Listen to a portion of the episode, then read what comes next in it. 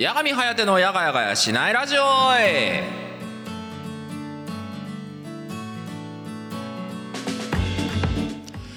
いどうも皆さんやがちゃっちゃというわけでやがみことやがみはてでございます。というわけでございまして2月22日水曜日夜の10時となりました。いかがお過ごしでございましょうか。さてあの今回 YouTube 版の人ねあの過去史上最大に決めてますね。あのあれですねちゃんとワイシャツネク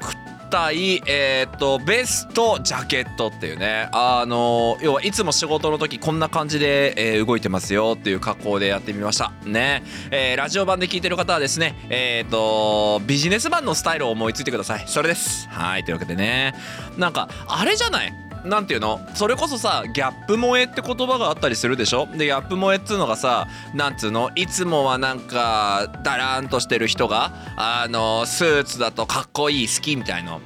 あったりするでしょ？当人は別にギャップじゃないのよね。だってこういうスタイルで仕事することもあるし当たり前だけど家で何もなかったらあの何？あの半袖短パンみたいな状態とかさ何だったら男だったら半袖トランクスぐらいなさ状態でやってたりするわけじゃない？だから当人からするとギャップっていうわけでは全然ないんだけどでもやっぱねあの毎回見てくれてる人からするとねそれ自体が新鮮すごいとかっていう風になったりするんだろうなっていうところは理解はしてます。理解は。ね。理解はしてるんですけどね、まあ、それこそスーツ姿とかね。でもスーツ憧れましたね昔私ね。あのドコモショップで働いた時にオフィシャルでもうスーツ着なきゃいけない仕事になったんですけどもともとねあのスーツ着ないで制服とかの飲食店とかが多かったのでなんかスーツを着て仕事してる自分にあの一定期間酔ってた時期は確かに言われてみりゃありましたね。でもね実際問題ねスーツって大したことないんだよね。だって別にねあの場所によりけりだけどね1万5900円ぐらいでね上下セット買ってワイシャツ着てネクタイつけたらもう立派なスーツですからね。っていうねあの子供の頃は、えー、とすごく見えたけど大人になったらね意外とそうでもないってことに気づいてしまうそんなこともありますよね。なんていうところでですね非常に綺麗に締まりがついたんじゃないかなというふうに思ってるところでございます。さあというわけでね今回はねこちらきっちりかちりスタイルでやってるように見えるんですがえっ、ー、とですねタイトルコールが終わってオープニングが終わったら私はもうですね第1のボタンは外したいと思います。苦しいです。はいというわけでございましてそんな感じでお送りしております。私ヤガミンことヤガミハイデがお送りします。ヤガヤガヤしないラジオでございます。というわけでございましてね今週もねだらーんと、えー、皆様のお手紙読ませていただきたいと思っておりますので何卒よろしくお願いします。というわけで今週も30分間よかったらヤガミンの小話にお付き合いください。よろしく。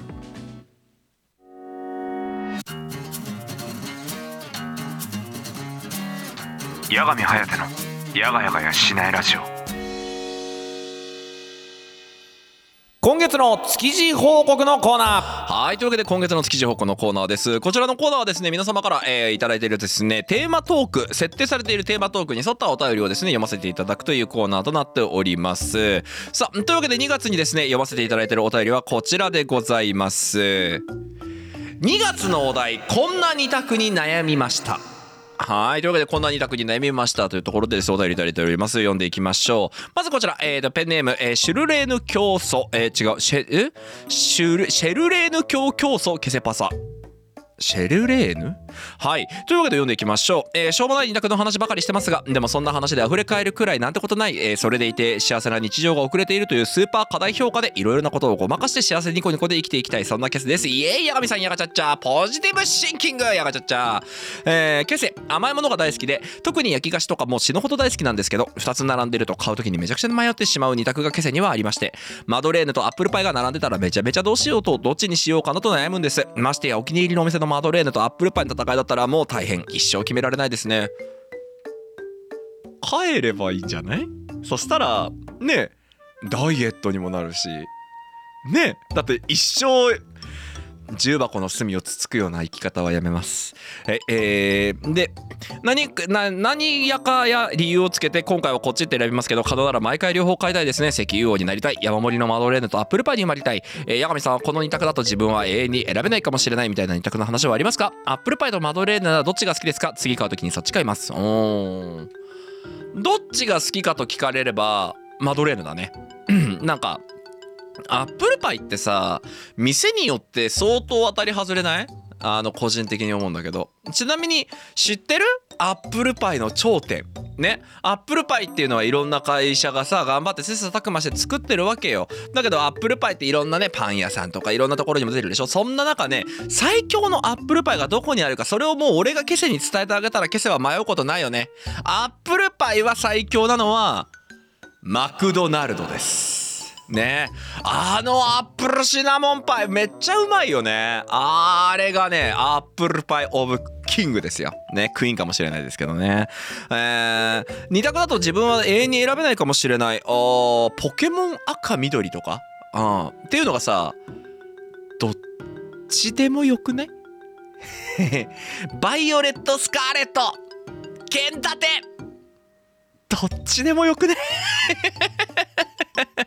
あのさあの個人的な意見だよ。ここから先は個人的な意見だからね。なんか冷めてるなとか言わないで聞いてほしいんだけどさなんか毎回毎回さ例えばじゃあスイッチつけてさね毎回何ロック解除してさよし今からポケモン俺は今からポケモン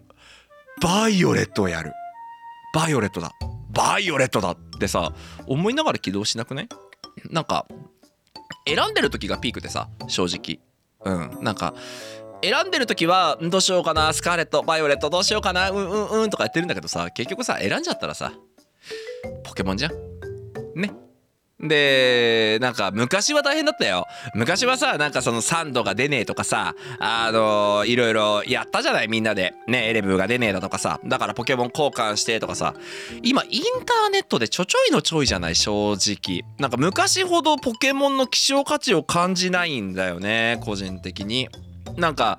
昔ぐらいね昔ぐらい感じるぐらいにやってくれたらいいのかなとか思うんだけどなんか今のポケモンってさなんかどれ選ぶにしてもなんかどうとでもなる？まああえて言うとね昔と違ってサイズ感がね16段階だっけ？とか7段階だっけ？になったとかがあるからね。あのそこら辺とかで言うと自分の好きなポケモンを捕まえるためにはとかっていうのはあると思う。やっぱり何？あのーじゃあグレイシアメス捕まえたくて グレイシアメス捕まえたくてサイズはちっちゃいのにしたいとか。ね、そういうのがあったらもちろんながらちょっと頑張って厳選しなきゃいけないこだわらなきゃいけないみたいなのがあったりするからそういう時には少し大変さみたいなのはあるかなとか思ったりするんだけどそうじゃないとしたらさまあ極論な話うんなんかどっちでもいいから決まんないんだよね。あのねメダロットは決まったのよ。あの6章が好きじゃねえからメタビー使いたいからまあずっとカブト版選んでるけどなんかなんつうの？パッケージモンスターが変わるみたいなさ仕組みがさボス系キャラだけでしょ？今のポケモンって。それがね胸躍んないんだよね個人的にですけど。とかっていうのがあってちょっとねそこで言うとなんだろう。あのーどっちでもいいからなんか毎回誰かに取ってもらう？要は例えばだけど今回で言ってもポケモン選んだ時は太郎ちゃんどっち？っつったら太郎ちゃんがスカーレットっつったからバイオレットでいいやみたいな感じの選び方でしたしそういうねなんかあんまりなんていうのかな？あのしっかりとね決まってないみたいなところがね個人的にはあったりするかなとかはねちょっと思ったりするところだったりしますね。はい。というわけでございまして続いてのお便りも読んでいきましょう。えー、八神教に入信し約6年の上原さや子。ね。あがめなさい。そして立て祭りなさい。えー、八神さんこんばんは。やがちゃっちゃでございます。八神、えー、教団員非公認の上原さや子でございます。えー、我が八神だあがめ立て祭りなさい。ね、いや、やがちゃちゃ、ありがとうございます。えー今月のお題、2択で悩んだことですが、えー声優の井上和彦さんのディナーショーに1回行かないかで悩んだことですかね。ディナーショーが、えー2万5千円と関東某所までのこう、えー往復交通費とか宿泊費を考えると大まかですが10万円は必要だと思うのです。一般人の主婦が10万円ってどうやっても捻出ができないと思っては見ても、和彦さんが近くに来てくれる。それに一人一人お話をしてくださる。かなり悩みましたがやめました。今の私、和彦さん大好きですけど、それよりも八神先生、あ八神さんと三田太郎先生と友さんに会いたいという思いの方が強いことに気がつきましたのです。いつか必ず八神さんに会って、八神兄弟院えーのお布施をお渡ししたいと思います。ささやかな私の願いです。はあ。はあ。そっか。そうななんかこれはさ前々から言ってるんだけどさ俺らが行きゃよくねって思ってんだよね まあねともさんが入るのが難易度高いわな俺と太郎ちゃんはね結局のところ夫婦で移動してるだけだからどうとでもなるけどそこにねともさんが入るってなるとねやっぱりともさんの旦那さんとかあのいろんなね関係各所の方々の要は許し許しを請うてやっといけるっていうのがあるのでそこはねあの課題としてあると思うんですけどそれこそねあのあれだったんですよ。もう3年前ですか。あの上原さんのところに会いに行ってあのーその何空港からレンタカー借りて会いに行ったんですけど泊まる場所がめんどくさくて。であのこれはね前もって皆さんに伝えておきたいことがあるんですよ。前もって伝えておきたいことがあるんですけどあのー気を使わないでくださいは無理ですよ。ぶっちゃけ。だから思いました。例えばだけどリスナーさんによっては止めてくれるんじゃねえかとかって考えたこともあるんですけど止めてもらったとしても寝れん。素直に。だって止めてもらったとしてさすごいぶっちゃけたこと言うけどさそこで俺はタバコ吸っていいの？まず。何？換気扇の下まで行かなきゃいけない。の？それとも家の中でタバコは吸えないの？とかっていうのを聞かなきゃいけないじゃない？まず。大前提として。それがねやっぱ大変。俺としてはねで例えばだけどじゃあコンビニでジュース買ってきました冷蔵庫に冷やしたいですってなった時に他人様の家の冷蔵庫をガッと開けてそこに飲み物バンって入れてはできないやっぱり。うん、なのでえーっとどうしてもやっぱり気を使ってしまうんですよ自分の性格上。なのであの普通に遊びに行かせていただいて夕方まで遊んで引いてで観光しに行って帰ってきてで飛行機は翌日だったんですよね。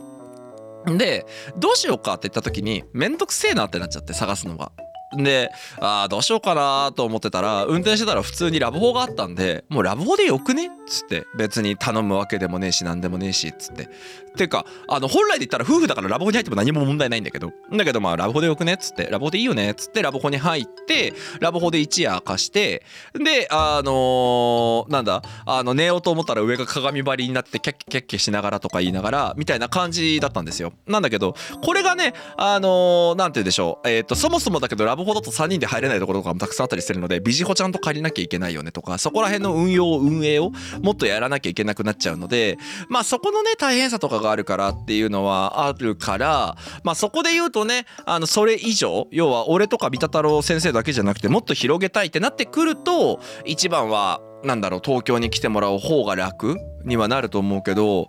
まあでもそうだよね一緒に来ていただいたとして2万5,000円支払う必要はないからね。うん、だって普通に東京に来ていただいたとしても別になんだ会ったりお話しするだけだったらカラオケかどっかとか行きゃいいわけでしょ？でそこでねダラダラってお話ししたりとかちょっとなんか歌ったりとかしてねウェイっつって帰るってだけだから別になんかねずっとさ話しててもいいわけだしとか考えるとまあそうよね。あの有名な方のディナーショーよりかは安くつく。わよね。基本的に考えてね。まあでもねなんだろう。やっぱねそこまでの価値は感じないのよね自分の時間に対して。だって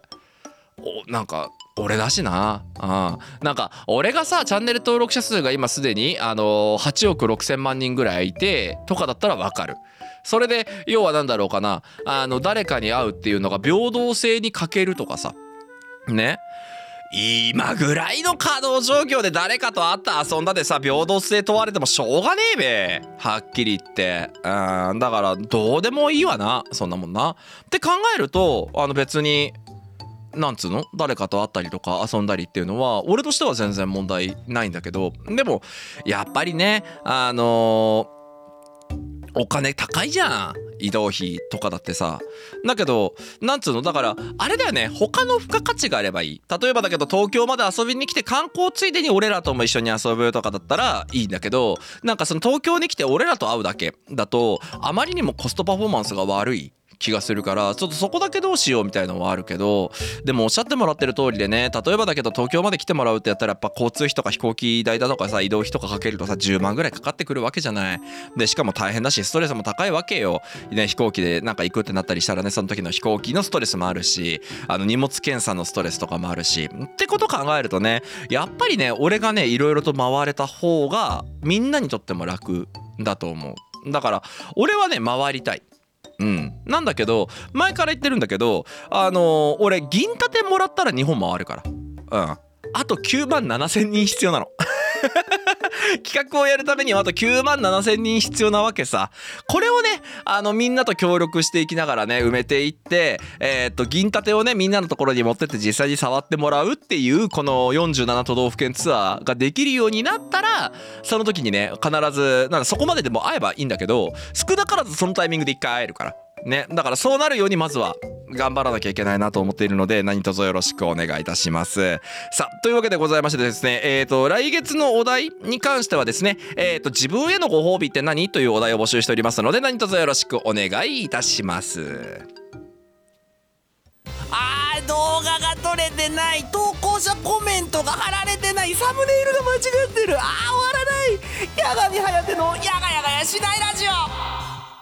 ふつおたフリートーク近況報告のコーナーはい、ふそたフリートーク金曲のコーナーです。というわけでございまして、お便りはゼロです。はい、というわけでね、あの、お便りがゼロというかね、あの、今読み終わったお便りで全部終わったんだよね。綺麗に。なのでね、あの、今ね、一通もお便りがない。大ピンチの状態でございますね。大ピンチだとしたら俺が30分喋るだけね、というわけでございましてね。まあ全然いいんですけど。えーというところでですね、あのー昨日の話をしましょうかね。うん、あのこれはねあの人間にとってすごいとっても大事だなと思ったお話でございます。それが何かというとそうそれは世間の評価。ね。あのですね思いつきです。ただの思いつきなんですけどあの昨日私ねあの A3 っていうあのゲームの、えー舞台版の A ステの、えー、と冬単独公演っていうのを見に行ったんですよ嫁と一緒に。でやってるのが立川なんたらガーデンみたいなとこで、えー、と神奈川県なんですね。で俺ら千葉県済みなので余裕で2時間かかるんですよ。で2時間かかるのはさすがにしんどいなと思ってどうしようかなと思った時にまああのうちの今車ってあの FirestickTV がつながってて Amazon とかテレビで見れるようにしてあるんですよね。で何見ようかなと思った時に考えたのが「100日間生きたワニ」。ね、これがねあの100日後に死ぬワニの劇場版でなおかつですけどもまあ一言で言うと炎上タイトル。なんでございますね。映画の評判も散々でした、うん、正直ねあの見る価値がないとかねあの作ってる人たちは何も分かってないみたいなコメントが大量にあってなんか本当にそこまでなんか書き殴られてる状態だからなっていうのでずっと見てなかったんですけど無音で高速道路2時間移動するぐらいだったら100ワニ見ながら移動した方がまだ暇つぶしできるじゃないですか。と思って、えー、とその日はね行き道で100ワニ見ながら行ったんですよ。あのね結論的に言うとあのあくまでこれは個人的な意見ですよ。うん。泣くぐらい良かったです。普通に。普通にめちゃくちゃ良かったですね。あのーまあちょっとね2年ぐらい経ってるので軽くだけねこれからまだ見るかもしれない方がいらっしゃるのでネタバレはしてはいけないかなと思いますので簡単にだけお話しするんですがまあこの100日後に死ぬワニっていうのがねそもそもですけどもツイッターを中心にバズったコンテンツになっていて毎日毎日えっ、と漫画が1ページ投稿されるかのようにあの100日後に死んでしまうワニの物語なんですね。で別に100日後に死んでしまうからといって何かその人生に起承転結があるかといったらそんなこともないですしただただダラダラしてる友達とラーメン食うだけの日々があったりだとか、えーちょっと好きな人がいるんだけどなかなか告白ができないとか、えー些細なことでちょっと誤解がすれ違ってしまって、えー人間関係がこじれてしまったりということがただただあっただけ。で、えー100日目にねえっ、ともともと漫画で公開されてたところで行くとみんなでお花見しようぜっていうので友達とみんなでお花見のために集まっていたんですが、えー残念ながらそのお花見の途中に来る途中で、えー、と主人公のワニが交通事故に遭って亡くなってしまうという物語。でツイッターとかで見るとですね非常に哀愁が漂うというかあの100日後にワニが死ぬだけなのであの文字面にすると。だからただただあれなんですよね。自分たちが好きだったキャラクターが1人死ぬ。だけの話なんですよね。でえっ、と当時はこれをやった時にあのどこだっけ？ビレッジヴァンガードじゃなくてどこだっけな？これなんかまあんまり間違えるとね良くないと思うんですけどあのコラボでショップでグッズの販売したんですけどなんかワニ追悼キャンペーンみたいなことやったんですよ。で俺らとしてはそのワニが死んでしまってそのぽっかり胸に穴が開いたような感じになってるのになんかいきなりワニ追悼キャンペーンキーホルダーとか言われてもなんかまだワニが死んで悲しんでる最中なのでそんなこと言われてそのテンションでいけねえよってなっちゃって。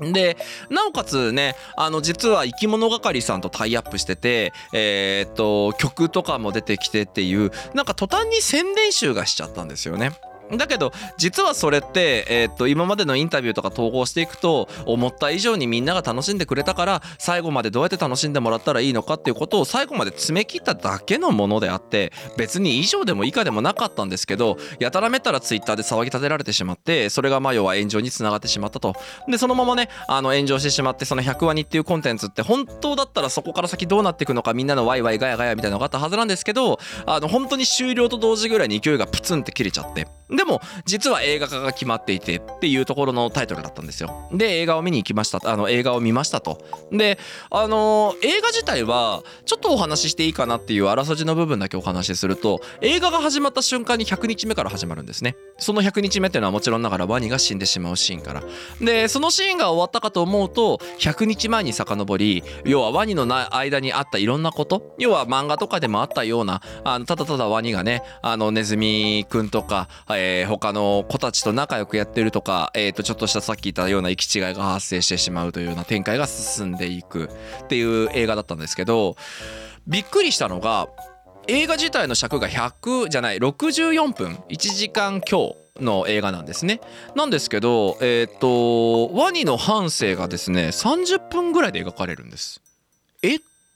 だって100日間生きたワニなんだからワニの話ちゃんとしなきゃいけねえはずなのに30分でワニの半生終わったかってなるわけですよ。なんですけどこの物語ってあのー実は作品の登場人物もそうですし私たちもシンクロしていると私は思ってるんですけどワニくんが死んだ後も私たちの時間は続いていくっていうところが重要なんですよね。で例えばだけどじゃあ冷静に置き換えて考えてみた時に自分の親友がもしも交通事故で亡くなったらとかって考えるとやっぱり苦しくないですか？ね、それがいなかったらいいですよ。私でもいいですよ、ね、皆さんとしてはね毎日配信見てくれてる人もいるでしょうからヘビーリスナーさんだと。それが私が交通事故で死んでしまって急に配信がビターンって止まる。でも誰も責められない。だって私はただただ交通事故で亡くなっただけだしだから私が悪いわけではないしって考えるとどうしようもないっていうこの行き場のないような状態っていうのがあるけど皆さんも前に進まなきゃいけない別に俺が死んだからって皆さんは何かしなきゃいけないわけじゃなくて俺が死んだとしても皆さんは前に進まなきゃいけないんですよねっていうのが登場人物にももちろんあるわけですよ。ねやっぱりですけどその周りにいた友達それこそねワニくんはあのこれ漫画版のネタバレはさすがにもういいだろうと思ってますけどねあの彼女ができたりするわけですよ。どう思います？自分のパートナーが交通事故で死んでしまったら。ね。っていうそのワニくんが死んでしまったことによってというところに残りの30分間は焦点が当てられていくんですね。なんですけど変に説教臭くもなくてうん、変に説教臭くもなくてちょうどいい塩梅で話が進んでいって正直後半30分めちゃくちゃ良かったなと思ってるんですよ。でもねネット上で調べてみるとねあの原作も見てないようななんかクソ監督がやった映画だみたいなコメントとかがいくらでも書いてある。まあ言ってしまうとねあのやり場のないストレスその追悼キャンペーンとかのねやり場のないストレスっていうのを発散するためにあの誤発したコンテンツに対して追撃をするっていうことをやったのかななんていうふうに思ったりするんですがみたいなものっていうのがいっぱいあったりする中で本当にねなんかその世間の評価と自分が見た評価って必ずや一致しないわけですね。でそれで近しいところで言うともうちょっと古いですけどね。山田涼介君主演だった「鋼の錬金術師」の実写版。ねあの新しいやつまだ見てないんですけどね。あの1作目めちゃくちゃ面白かったです個人的には。最初の CG シーンだけびっくりしましたけど。なんかすっげえ陳腐で。だからえこれあやべえ外れ映画引いたかと思ったけど後半は普通にねあのめちゃくちゃ楽しく見れてあ面白かったなと思ったんですけどでも世の中で見たらねあのやっぱりですけど何でしょう。もうジャニーズが主人公やってる時点で叩きたい人がいるんですよね。であのーここでね何が言いたいかっていう話に入っていくんですけど世の中にある世間の声って簡単にまとめるとネガティブな方が強いんですよ。なんでかっていうとあのー優しい意見って丸いからもう転がってどっか行っちゃうんですよ。なんですけど、あのーやっぱりネガティブな意見ってトゲトゲしてるからどこに行っても突き刺さっちゃって。で一個一個の場所で突き刺さるからみんなの頭にも残るし。だからあの100ワニが炎上したように思うんですよね。でも別に100ワニが炎上したかっていうとツイッター上の中とかではもちろん炎上したけどそこまで大きく炎上したわけではないと思うんです。だけど結局ねあの作者さんとかにねあのーなんかもう消えろだの死ねだの遅れちゃう時代じゃないですか今って。相手が受けてくれれば。ね。で、当たり前ですけど、私もそうですけどね、あの、YouTuber とかやってますから、ネット声優とかやってますから、あの、DM をクローズするっていう選択肢がないんですよ、はっきり言って。ね、我々みたいな業種の人間からしたらね DM は開きっぱなしが当たり前だからいくらでも誹謗中傷のメッセージが受け取れる状態になってしまっていてっていうところでねやっぱりペイングとか、えー DM とかいろんなところでねあの作者さんとかもなんかいろんなこと言われたんだろうなと思うんですけどめちゃくちゃ面白かったんですよね普通に。であとはねあのそれこそ前に話したところで言うとねかまいたちの夜のねあの輪廻転生っていうプレイステーションビータとかでであの 5PB が出したかまいたちの夜のリメイクがあるんですけどそれのイラストレーターがね死ぬほど叩かれてたりとかしたのでちょっと私も思わず DM であの応援メールとか送っちゃったりしたことがあったりしたんですけどみたいなねあのーことっていろいろあると思っててなんか世の中の声って別に相違ではないんですよ。でも大きくトゲトゲになってしまった意見って1人ぐらい殺すぐらいには事足りるぐらいのダメージ力になったりするわけですよね。だけど実際問題今このラジオを聴いてるそこのあなた君たちは少数派だねっていうわけですよ。少数派でしょ？だってそんなに人気がない YouTuber の30分間の誰事ずっと聞いてるんだから少数派じゃない？ね？周りの人に言わせてごらん。誰？八神颯って。なんだそれ？魔法少女のやつ？なんか違うの？誰誰？誰？誰？なんかなななんでそんな見てんの？とか言われるよ。でも見てくれてんでしょ？だから世の中の意見は世の中の意見として捉えなきゃいけないけど世の中の意見が必ずしやの正解ではなくてあくまで自分の中で意見って持ってていいんだよねっていうのをね非常に痛感しながらですね100話2の映画を楽しませていただきました。ちなみにねあの帰り道はね「すみっこ暮らし」の劇場版の2を、えー、と見ながら帰りましたけどねこちらは可愛かったな本当に。ね私もねこういうね制作とかをやらなきゃいけないとかっていうずずっとこういう風にねものづくりに携わらなければならない仕事をやっているのであのやっぱりねインプットっていうのはすごい大事だなと思って昨日はすごいインプットデーだったんですけどでもねあの皆さんもね別になんか制作会社とか勤めてるか勤めてないからとかじゃなくてあのやっぱりいろんなことを知るいろんなことを頭に入れるっていうのはね人生がすごい豊かになることだと個人的には思っているので本当にねあのいろんな映画とかドラマとか感激とかそれこそですけどねディナーショーとかもそうですけどあのいろいろとねあの感じ取っていただいて自分の中でいろいろと蓄えていきながらですねあのどんどんどんどんと自分の中の感受性を豊かにしていく。感受性って基本的に植木鉢あの水も肥料もあげないと腐ってっちゃうのでどんどん。なのでねしっかりと水と肥料をあげていきながらですねあの皆さんの中にある感受性という種をですねしっかりと花が咲くようにあの育ててあげてほしいものですねというふうに思ったというお話でございました。ちなみにねあのエースで感激行ったんですけどよかったですね。みんな歌うめえの冬組。ねいいよね。イケメンで歌うまい。ふざけんなよな。あーなんかちょっとぐらいルックスとか欲しかったですけどね個人的にはね。このルックスも好きって言ってくれる人がいるのでね。あの意外と捨てたもんじゃないんですけど。ね捨てたもんじゃないんですけど万人にイケメンって言われる顔に生まれたかったというのはあるよね。はいというわけでございまして。まあそんなもん値段でもしょうがないのでね。今自分が持ってるスペックの中で自分ができることをただただ展開していくしかない。っていうところかなとは思ってますけど。でもねあの今日朝朝じゃねえや。さっきね入り口でお話ししましたけども。ね今回ちょっとすごいビシッと決めてきてるんですけど。意外といい感じじゃないですか？なんか普通に YouTuber っぽい感じになってる気がするんですよね。なこの状態でねエクストリームゲーム社会とか言ったら多分成立する気がするんですよね。まあなのでねなんか意外と捨てたもんじゃないなと思うし。なんか捨てたもんじゃないなと思う自分の意見がもしかしたら少数派の意見かもしれないけど俺のことを愛してやるのは俺ぐらいしかいないと思ってるので一番ね深い愛で愛してあげられるのは。だからねそうやって考えたらねあの皆様もね自分の意見しっかりと思って他人に流されないように注意してあげていただけるというのではないかなというお話でございました。以上ふつおたフリートーク近況区のコーナーでした。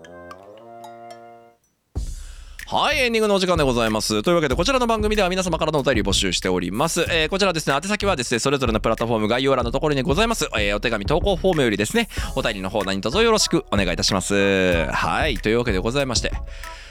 いやいや、ね、なんか、あれですね、今日はフリートークのお手紙がなかったので、15分ぐらいいただきましたけどもね、だらだらとずっと喋れるのも才能だと思いますよ、正直。ね。で、やっぱりこういうのもね、磨いてあげたいですし、自分の中でもっともっと。ね。で、今はね、もしかしたら少数派かもしれないけど、それは俺の努力でひっくり返せられるもんだと思うんですよね。俺のことを応援してくれる人が3000人になって、4000人になって、5000人になって、1万人になって、2万人になって、もしもそんな未来が描ける描けるとするならば、要は、もともとね、八神隼人なんか誰だよよっていうやつがいっぱいいたかもしれないけどそいつらに八神颯ってやつ意外と面白いじゃんって言わせられるのはやっぱり俺だと思うんですよね。って考えるとやっぱり少数派だからとか多数派だからとかみんなが美味しいって言ってるから自分も美味しいって言わなきゃみんなもが面白いって言ってるから面白いって言わなきゃとかではなくてあくまでそういうのって自分で決めていいんじゃないかなと個人的には思ったりするわけです。なのでね自分の意見をしっかりと大事に持って前に進んでいくこと意外と重要なんじゃないかななんていうふうに思っているのでまあちょっとでもねあの今回のお話じゃないですけどね100話2で例えさせていただきましたけどそれがね